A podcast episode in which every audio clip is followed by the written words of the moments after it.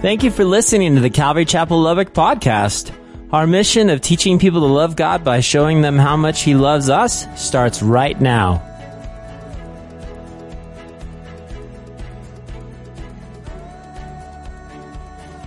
Well, as I mentioned, I'm really excited to share on this first Sunday of the year because after Pastor Ben asked me to teach, I really went to prayer asking God what He would have me to say.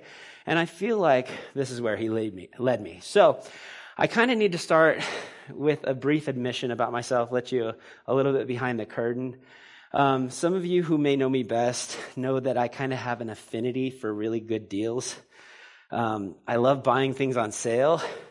In fact, Pastor Ben has at times given me the nickname the Coupon King but it, it will backfire sometimes because I'll even use coupons to get things I don't necessarily need. but if there's a market for some advertisers out there trying to draw in consumers with coupons, I'm that person. Case in point, I bought my coffee this morning with a coupon. And then I geeked out because he gave it to me back and I was like, I can use it again. And it was only two bucks. So I was really excited. So all that said, I really like free stuff. And for a while, iTunes, which connects to Apple stuff, was giving away a free application, a phone app a week. And uh, some of the apps, they were free. You know, you could tell that they weren't that great. But one of them uh, was Merriam Webster's Dictionary and Thesaurus, which is my favorite type of dinosaur, in case you didn't know. Okay. And uh, it's proven itself very useful because at the touch of a button, I can uh, redefine or initially discover the meaning of a word in a flash, and that's pretty nice.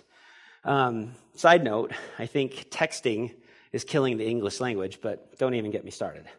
So I'm walking around with my iPhone and this tremendous tool in my hands, and I thought I should see what the definition of redefine is. And, and here it is. It's to define or discover again, to re examine or re-evaluate, especially with a view to change or to give new meaning to. And as I read that, I couldn't help but think of the movie The Princess Bride. And I'm sorry if you haven't seen it. If you have, it's a classic. But in it, there's a hired kidnapper played by this excellent actor named Wallace Shawn. And he's become famous, like like it's extended past the movie because he repeats this line where he keeps saying uh, in a very nasally tone, inconceivable. And he says it to the point where one of the other kidnappers in his troop says, you keep using that word. I do not think it means what it, what you think it means. And, and it's like he just keeps saying this, this is beyond conception. And it's just so funny. And, uh, that movie's great. But this whole concept of redefining things uh, in my mind, married perfectly with the beginning of the new year and what God wants to speak to us today. Because the thought is, is that this new time frame, although we see that from December 31st to January 1st, nothing big changes, maybe our diets, maybe some of our, our goals and our plans, but nothing changes. The world, you know, didn't turn, the sky didn't turn from green to blue or, or vice versa all that happens is it is an opportunity for us to revisit or redefine our goals, our lives, our relationships, to visualize what we want to accomplish in 2019 and to give it to God and say, Jesus, what does this year hold for me? What do you want December 31st of 2019 to look like when this year is in the books? And here's where it got real for me because in dwelling on what God has wanted for my life in 2019, I felt like he spoke to my heart and he told me that he wanted to redefine the gospel and its importance in my life. He said, Josh, he, this is something that is so important to me that I want to redefine it in your life. Because we're oftentimes redefining God in, in our lives. We're rediscovering Him, and, and the, the broad spectrum picture that we have of Him is getting bigger and sometimes we think God, you know, we can put him in this little box. And then we discover something about him and he gets so much more and so much grander and it makes us fall more in love with him. And that's what redefining is all about. And so the gospel, in simplistic terms, is the good news of Jesus Christ. It's what you and I received when we first came to him. It's that good news. It's that, it's that thing that Pastor Ben talks about when it's like, there's a sale at Penney's and you're like, there's a sale at Penney's. And then all of a sudden it's like the good news of Jesus Christ. And we want to hold that in higher esteem than just a coupon. And so my hope on this is that as we visit the, the concept of redefining, we, we see that it's not a cosmic concept. It's not over our heads. Because all it is is revisiting or re examining something, learning more about it, broadening our concept of it, and having a deeper appreciation or a, a, a, a bigger drive because of that understanding. And so this morning, my hope and goal for this teaching is we would come away knowing three things. And if you're taking notes, you can write those three things down because there are three points. First and foremost, number one, our lives have a purpose. Our lives have a purpose. Number two, that purpose is the gospel. That purpose is the gospel. And then number three, and the gospel is powerful. Our lives have a purpose. That purpose is the gospel, and the gospel is powerful. And I pray that this message would be a simple, practical, and direct approach to the good news of Jesus Christ. And it would give us all the tools for witnessing and a renewed vision and calling for the coming year. That at the end of this message, we'll all be able to, as we are empowered by the Holy Spirit, first and foremost, to boldly, clearly, and concisely share our faith story, our testimony. And number two, be able to lead someone to Christ. That's, that's my heart in this, is that at the end of this message, you'll feel not only able to, but empowered by the Holy Spirit to share your testimony and to lead someone to Jesus. Because I was, I was visiting with one of our folks this morning, even for pastors, when somebody says, Well, how do I come to know Christ? We can fumble over our words. We can get a little flustered on, well, what do I say? And I know the more we do it, the more comfortable we, we are with it. And so that's why this message is titled The ABCs of Salvation, because my desire is to equip all of us on how to simply lead someone into a relationship with Jesus. That this concept would be as easy as remembering the letters ABC, because we don't want it to be da- uh, daunting. We don't want it to find ourselves fumbling for words because God's word actually has a system that makes it easy. Isn't that neat? So, point number one, let's go right into it. Our lives have a purpose. Right out of the gate, I want to acknowledge that as I look out, there might not be, but there might be two different types of people here in the church listening. First and foremost, those that have received salvation, and then those that haven't yet. And the neat thing is, is this message is really for both types of people. Because if you're here and you're a believer, then this is all about equipping you and giving you a tool. And if you're here and you haven't made that, that decision yet or that step yet, I pray that this message reaches your heart with the single greatest thing that anyone could tell you. I remember just from the pulpit a few weeks ago, somebody said, if you haven't received Jesus, why not? You know, because God's gift is so free and is so wonderful and is so gracious. And we'll talk about that. So, recently, we just finished reading the Bible in a year. And as Stephen mentioned during announcements, it's really not too late to start for 2019 if you still want to do it. And I'll tell you right now, the devil is going to test you on your resolve because it can be a challenge, but it is so rewarding. And it's such a neat thing to say as a believer. I've taken the love letter that God wrote for me and I've covered it and then to be able to pick it up and say, I'm going to do it again next year, and I'm going to do it again next year, and I'm going to, I'm going to go through um, a chronological version where it says everything in the order that it happened. Because this year, that 2018 was the first time that I've ever read the Bible in a chronological version. And I have to ask you this as believers. Do you know that, that nagging, and I don't even know if that's the right word, but that pulling conviction from the Holy Spirit when you read something that God is speaking to you about and you almost want to just shrug it off, but you know in order to grow, you have to deal with it. That point where the Holy Spirit's like, hey, hey, hey, hey, you know, and I mean, in our sin, we can be like, no, I'm not listening, you know, but if we want to advance with God, if we want to allow Him to grow our hearts, we have to deal with it. And for me, that conviction came from reading the letters of Peter, Paul, and John, not, not a band, actual apostles. And uh, these guys experienced Jesus and their whole world is built around him. I mean, they were there. They saw him in the flesh. Paul saw Jesus in heaven and he was like, Paul, why are you persecuting me? So they all had personal experience with him and their whole world was built around him. I mean, they lived it. And so in their letters, they are encouraging people with all their hearts, with all their energy to press into him as they wait for his soon return. To focus on the eternal reward over the present day world, worldly desires, or the present day tribulation and sufferings that they're going through, to remind them that life is a blink and then it's over. And they, they said this in verses like, I'm going to say 2 Corinthians 5, and uh, or Second Corinthians, I'm sorry, four. It says in verse 16 and 17, that is why we never give up. Though our bodies are dying, our spirits are being renewed every day. For our present troubles are small and won't vast, last very long. Yet they produce for us a glory that vastly outweighs them and will last forever. Paul says, I've been beaten multiple times. I was stoned to death. People threw rocks at me until they thought I was dead. And whether he was dead or not is, is up for debate. I got shipwrecked three times. I have been beaten with rods. And he goes, You know what I count those as? Light afflictions.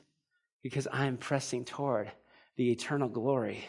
I'm pressing on for what is going to last forever versus what's temporary. And then Peter in 1 Peter 2, 9 through 12 says, But you are not like that.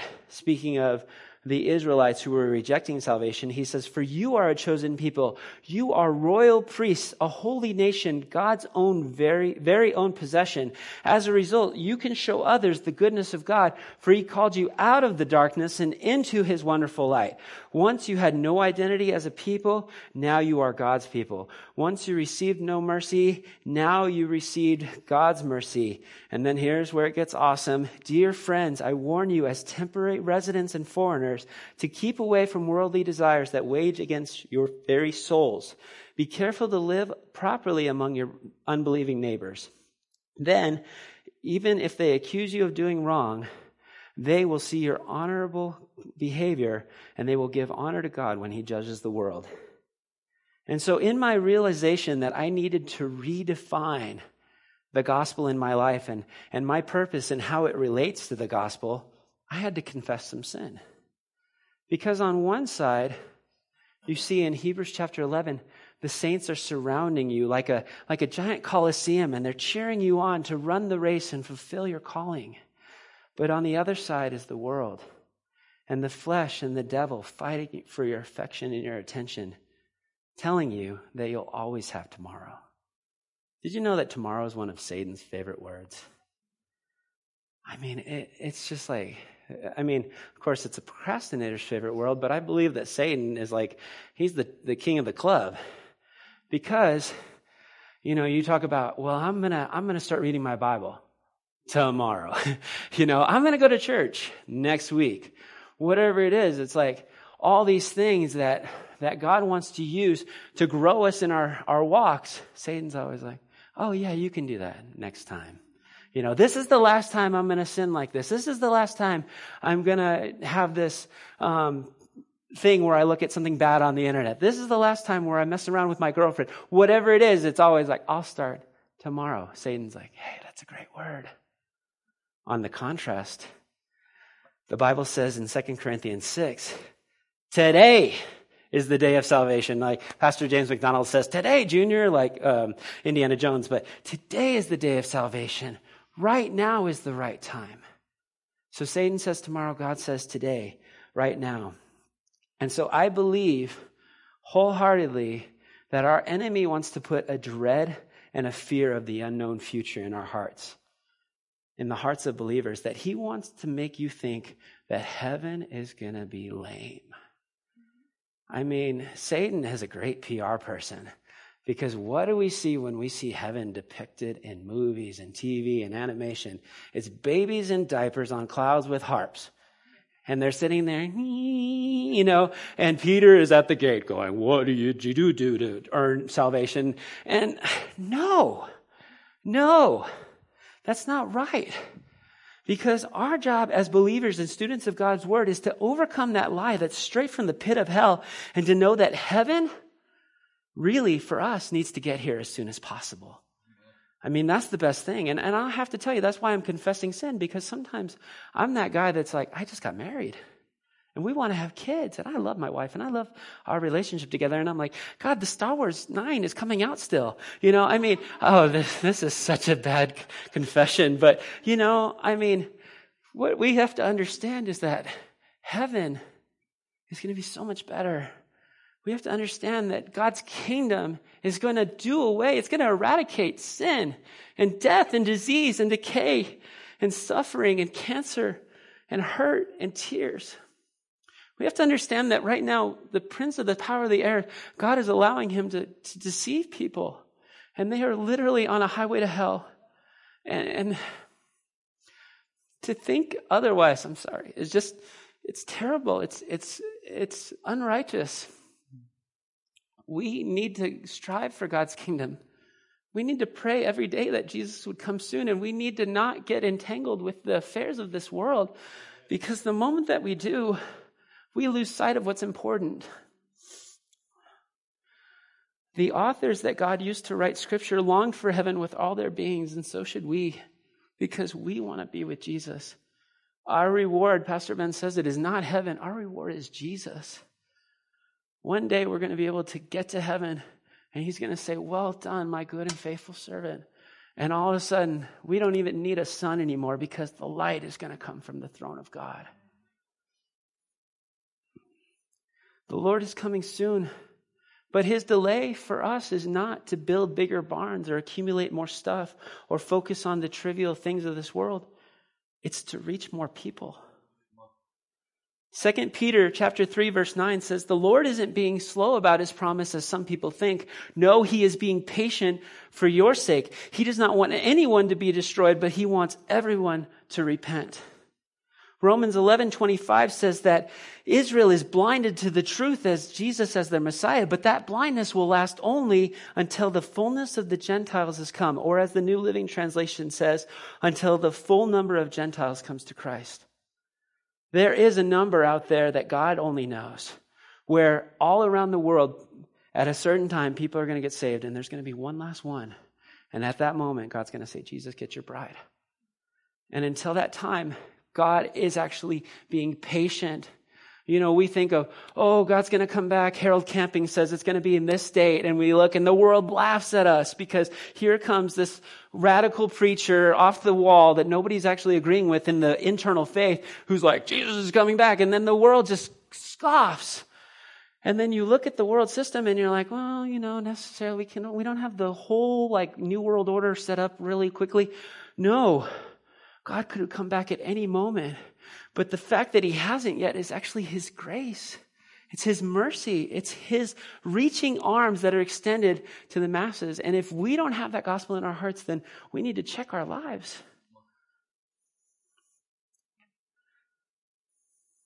I pray that that number that we know is, is out there includes the people that we are witnessing to.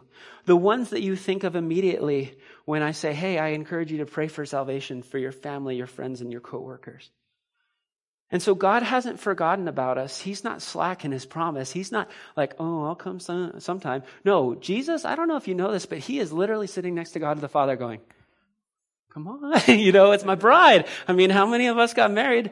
You know, were you like dreading your wedding day? And we're like, oh, this is where, you know. No, you were like, come on, you know, pastors, now speed it up.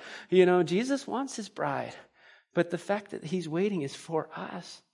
And so he's given us a purpose. Our lives have a purpose. Number two, because that purpose is the gospel.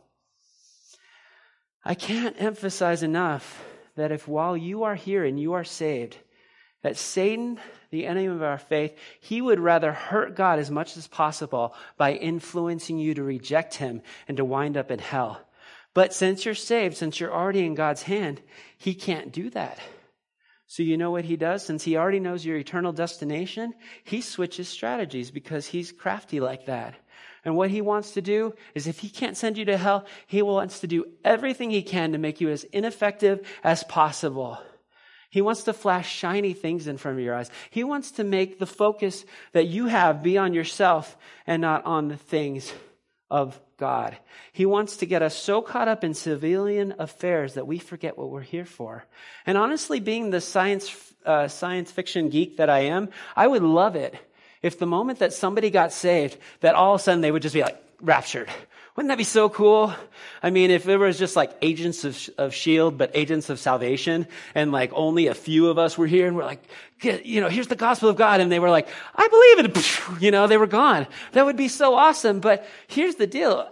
It's kind of like multi-level marketing, because what happens is I preach the gospel, and Anthony gets saved, and then Anthony goes home and he preaches the gospel, and Carissima and DeAndre and Easton get saved, and all of a sudden they go to school, and they're living in the, in the light of the Lord, and all of a sudden their, their classmates and their school buddies are getting saved. I mean, it's, it's like the best pyramid scheme I've ever seen. Because what we're doing is we're spreading the gospel of God because we have a purpose, and that purpose is the gospel. Check out this passage from 2 Corinthians chapter 5. It has two of my favorite Bible verses in it, so it's kind of like an awesome scripture sandwich. But we'll start with 17. This is one of my favorites. It says, uh, I'm, reading, I'm reading from the New Living Translation. It says, This means that anyone who belongs to Christ has become a new person. The old life is gone, and a new life has begun. Verse 18, and all of this is a gift from God who brought us back to himself through Christ. And God has given us this task of reconciling people to him. For God was in Christ rec- reconciling the word to the world to himself, no longer counting people's sins against them. And he gave us this wonderful message of reconciliation. So we are Christ's ambassadors. God is making his appeal through us. We speak for Christ when we plead, come back to God. For God made Christ, who never sinned, to be this, the offering for our sin that we could be made right with God through Christ. Notice verse 20. Now then, we are ambassadors for Christ, as though God were pleading through us. We implore you on Christ's behalf, be reconciled to God. I love that word ambassador. It's only used twice in the Bible, both times by the Apostle Paul, emphasizing the mindset that we, the role we have as believers that we are carriers of the flame of the good news of the gospel of Jesus Christ. That that is a task that the moment we receive the free gift of salvation, God says, Hey, you've got a few titles bestowed on you now that you're saved. You have sanctified. You have saved by grace. You have child of God. You have son or daughter of the king. Oh, yeah. And one extra title that I gave you, tacked on at the end, you are now an ambassador. You are an ambassador of the kingdom of heaven. I did a quick search for the job description of ambassador, and I thought this was pertinent enough to share. It says, at the most simplistic level, an ambassador uh, acts as a representative for his or her home country. Ambassadors usually live in a country different from their home country and work as a delegate for and a representative of their sovereign ruler, Jesus, or nation, heaven. This means that they are responsible for understanding the culture in which they live as an ambassador, but they must always work to keep the best interests of their home country in mind. The moment that we got saved, not only did we change and our eternal destination changed, but our citizenship changed too. Because we are no longer citizens of the world. If you had a, a written passport, if you had a written deed, you would actually say, I'm a citizen of heaven. Because now you're leaving what was your home and you're going home. And as citizens and ambassadors of heaven that we represent, we represent through our, our words and through our lives. That's how we represent our sovereign ruler and our coming kingdom. We were praying the other day, and, and this is the interesting thing is because we do, we are citizens of heaven, one huge caveat we have to remember is not only do we want to not get distracted from our purpose of sharing the gospel, we only have so much time. That's a huge thing. There's a ticking clock on it. And we were praying the other day, and Pastor Ben, as he was praying, I had to write this down or keep it in my memory banks. He said, God, thank you for our time here on earth because I know in heaven we'll never get to witness again. We'll never get to share the gospel again because everyone there will have already received that free gift. And I have to tell you right now, looking at 2019, we have to remember that life is a one way ticket. This is all we get. And it reminds me of our Genesis study on Wednesday nights. God, through Noah, gave an invitation to get on the boat, get on the ark. And Noah was out there and he was like, listen, there's going to be a catastrophe. There's going to be water falling from the sky. And they laughed at him. And Noah sent out this invitation through God. And eventually that time, that time ended and God shut them in. And Jesus said that that's what the end times is going to be like. He's like, there's an invitation that's been given. So we have to remember our lives have a purpose. And we don't want to get distracted from it. That purpose is the gospel, the good news, and we are God's ambassadors. And then, point number three, the gospel is powerful. Think about how many lives have changed because of the gospel. Lives like John Newton, a man who was a slave trader, who went on in his later life to write the hymn, Amazing Grace. Lives like C.S. Lewis, a devout atheist who, who vowed, I am going to read this Bible and prove you wrong.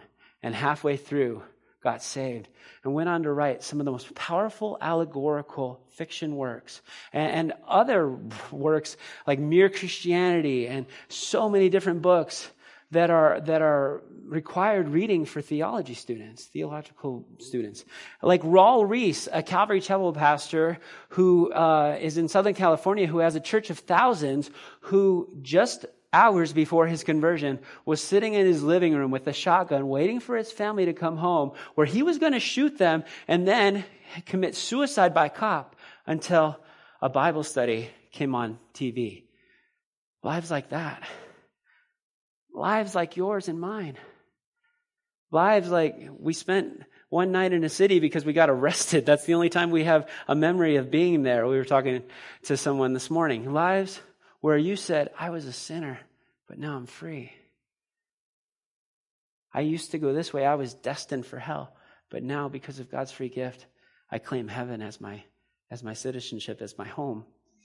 Lives like the Apostle Paul who went from breathing hatred and death against Christians to become, becoming God's chosen spokesperson for the Gentiles.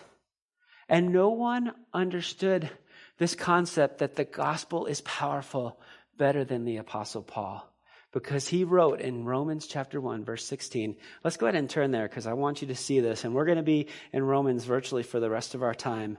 Romans chapter 1 verse 16.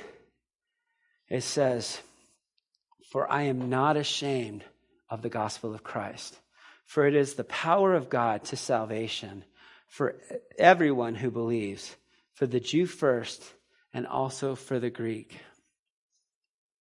For I am not ashamed of the gospel of Christ, the good news of Jesus Christ, for it is the power of God to salvation for everyone who believes, for the Jew first and also for the Greek.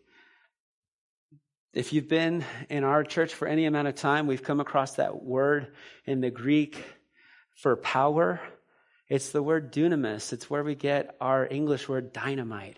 I mean, it is literally explosive. That's how powerful the gospel, the, the gospel is. It's got G force behind it when it's used correctly, when it's shared passionately, when it's done with a purpose, when you're empowered by the Holy Spirit. It is the power of God to salvation.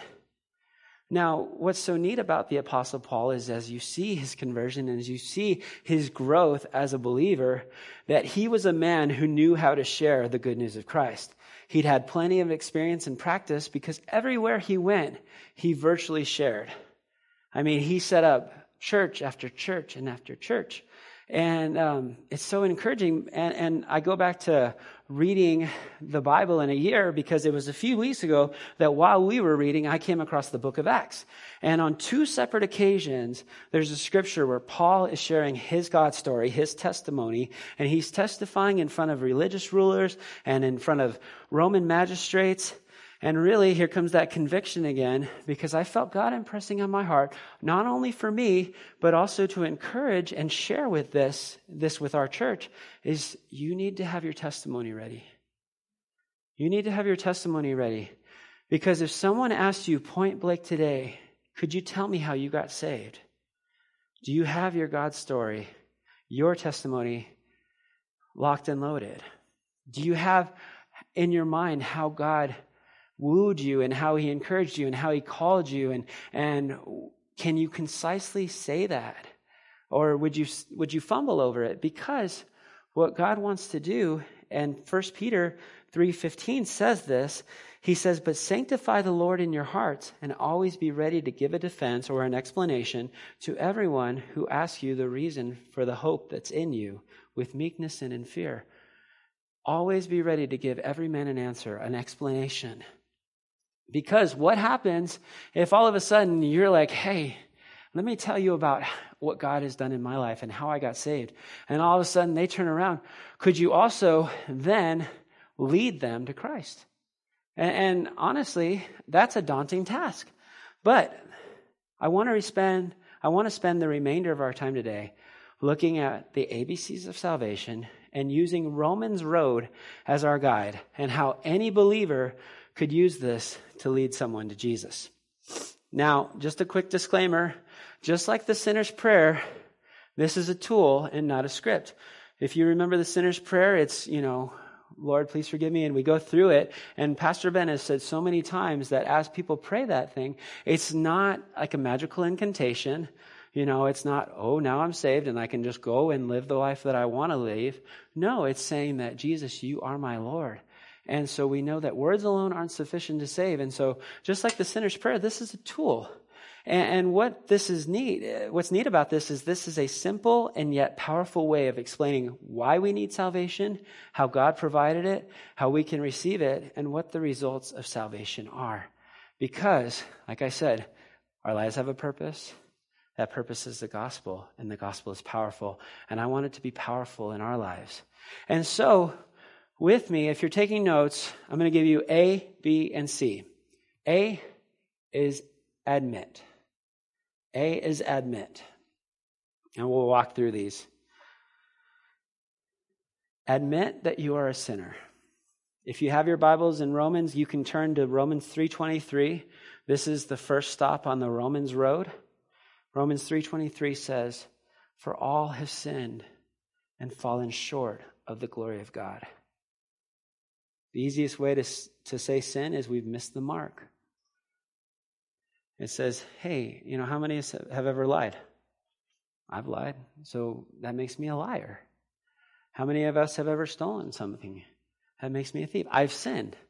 And if you really are able to connect with people, then they're going to be like, oh, yeah, I've, I've missed the mark. I've fallen short. Because God's word says all have sinned. And then the next stop on the Romans road is Romans 6:23. And it says for the wages of sin is death. The reward of sin, which all people have done, is death, but the gift of God is eternal life in Christ Jesus our Lord. And so that's the second stop is Romans 6:23. We said we have to admit that we're a sinner. All have sinned, and the wages of sin is death. So that's A, the B of the ABCs is believe. Because what we need to do is that believe that Jesus died for my sin. Believe that Jesus died for our sins.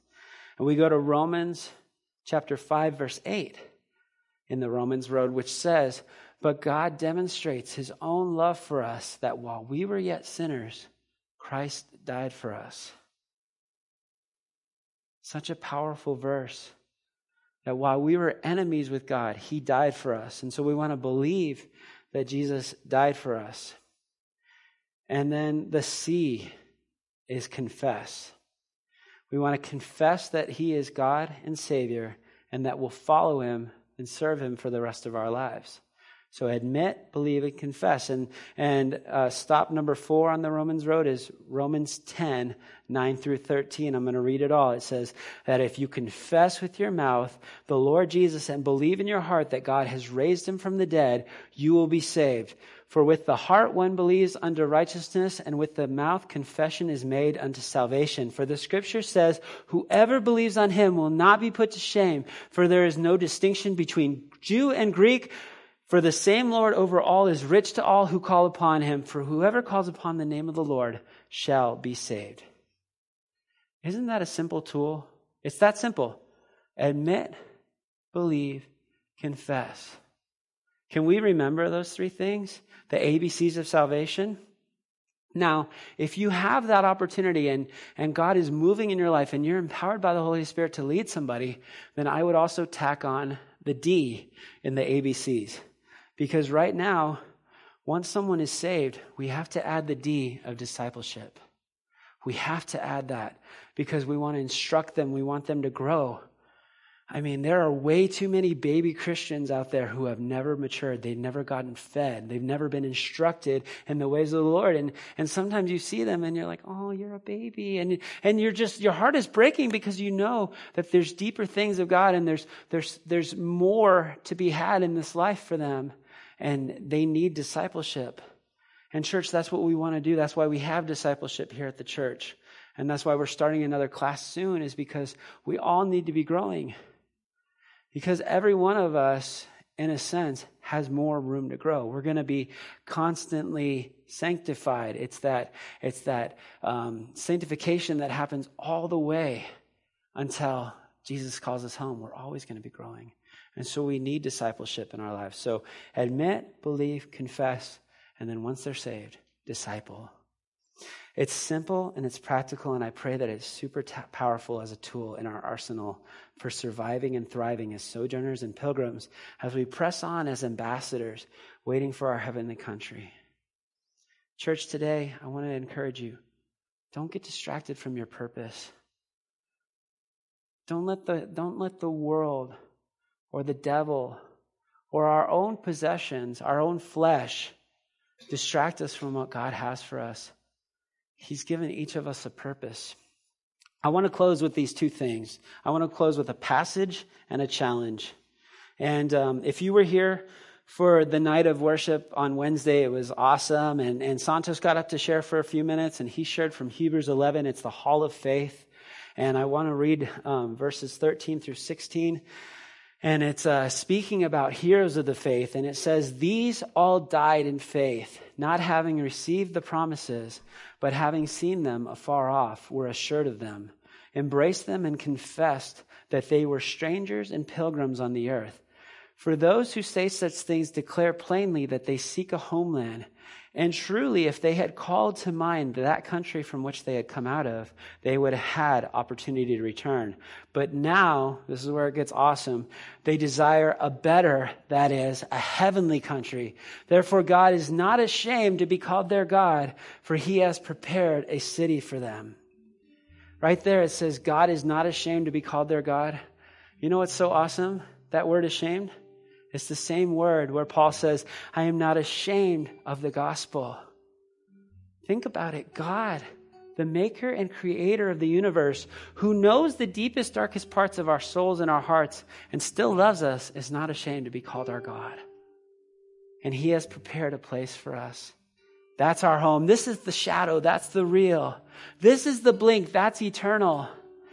And for us to fix our eyes on it, it's, it's short sighted and it's stinking thinking, as Pastor Ben says. It's what the enemy wants.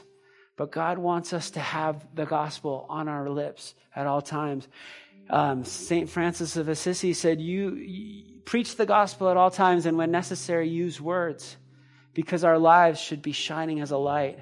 And we should be salt of the earth. We should be that preservative in this world that is consistently and rapidly decaying is the gospel in our hearts. So that was the passage, and here's the challenge.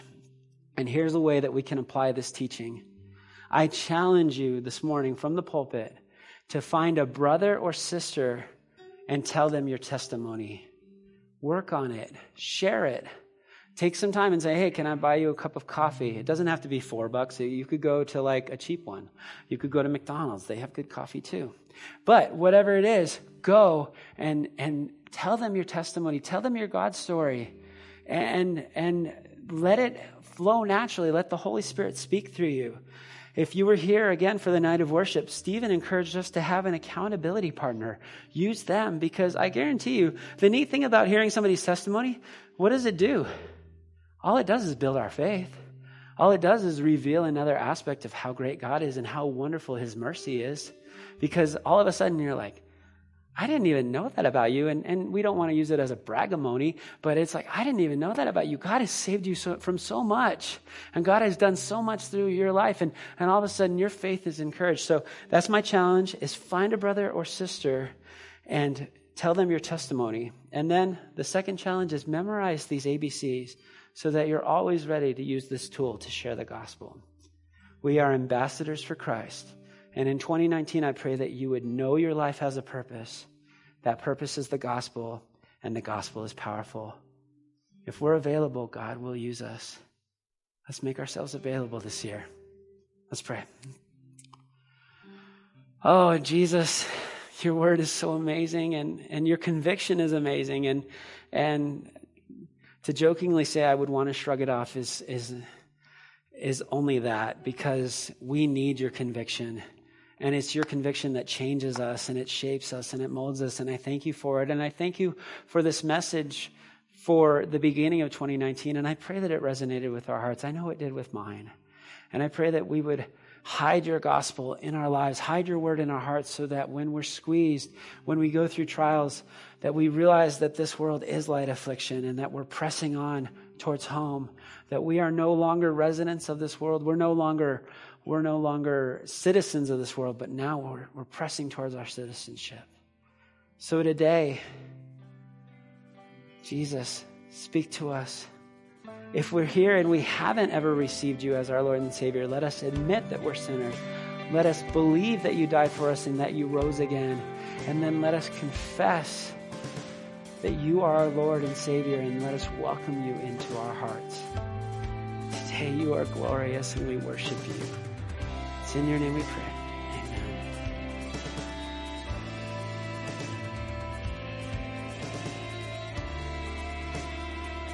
Hey, this is Pastor Josh. I hope this message has encouraged you in your walk with Jesus. If it has, we would love to hear your story of how it has impacted you, or especially if you responded to the invitation to receive Jesus into your heart as your Lord and Savior. To get in touch or to receive more information, please contact us by phone at 806 799 2227 or send an email to calvarylubbock at hotmail.com. Again, that phone number is 806-799-2227. Also, if you want to partner with us financially to take the gospel to West Texas and the world, please click on the donate button on calvarychapellubbock.org. Thanks for listening to the podcast. May God richly bless you.